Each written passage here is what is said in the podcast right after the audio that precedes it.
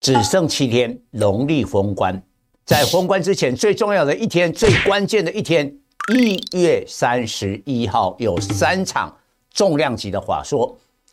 那目前看起来是两好一坏，面板大厂友达应该会释出今年面板景气看好，所以最近面板的股价表现不错。第二个是联发科，花哥会讲到。边缘运算的需求更加的扩大，所以现在花哥重回季线，展开未来新一波的攻势。但是联电的话呢，可能在成熟制程的晶圆代工并不是很乐观。但是我们也发现今天的盘面，联电股价也在补涨了。各位粉丝朋友，大家好，我是陈章，现在是礼拜四盘后的分析。今天台积电个人秀大涨了十五块，收在六四二。台积电今天一档就贡献了大盘就是一百三十点左右，所以收盘攻上了一万八，上涨一百二十六点，完全是台积电的功劳。那台积电的功劳就是艾斯摩尔昨天在美国股市的财报效应，股价大涨八趴，显示呢 AI 推动呢高端 EUV 的需求，那主要的客户就是台积电。不过今天的盘面还是透露两个问题，第一个问题量缩了，只有两千九百亿。现在假如要站稳一万八的话，必须要四千亿，最少也要三千八百亿。第二个，今天集中市场下跌的加速比上涨多了两百家，所以这个一万八千点不算真的站稳。那距离农历封关二月五号只剩七个交易日。最关键的一天是在下礼拜三，一月三十一号那天，因为三档重量级的电子股同一天华说，那股价会提前反应。第一档是面板的友达，友达今天平盘，哦，十八点九五。那群创的话，我很早就看好，呃，我也可以跟各位报告，我的会员早在十三块就进场买进群创。中期的布局，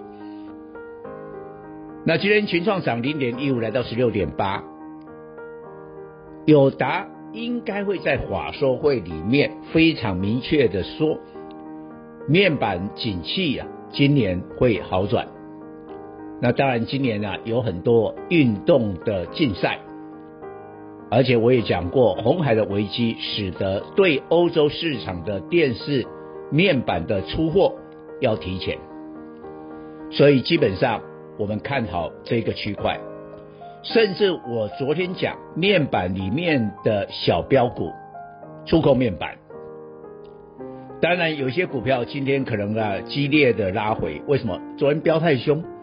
但是整体来讲，这几档的个股，请我们粉丝还是要留意，因为今年有可能真的会看大做小，啊，中小型股有一定的。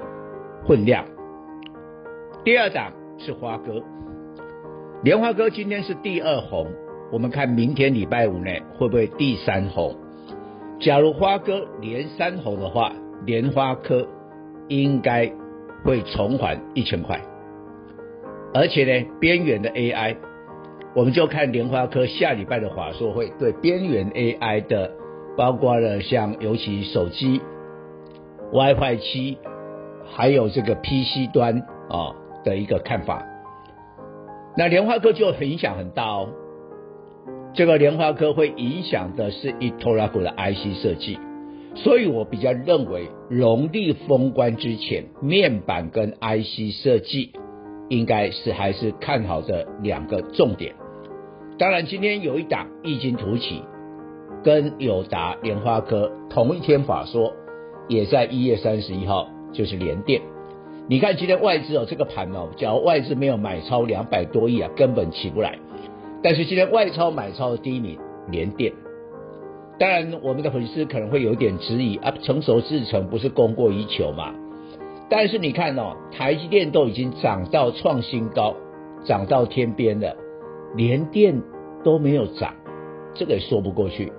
所以尽管成熟制程还是存在着一些疑问，但是我认认为联电短线当然会补涨。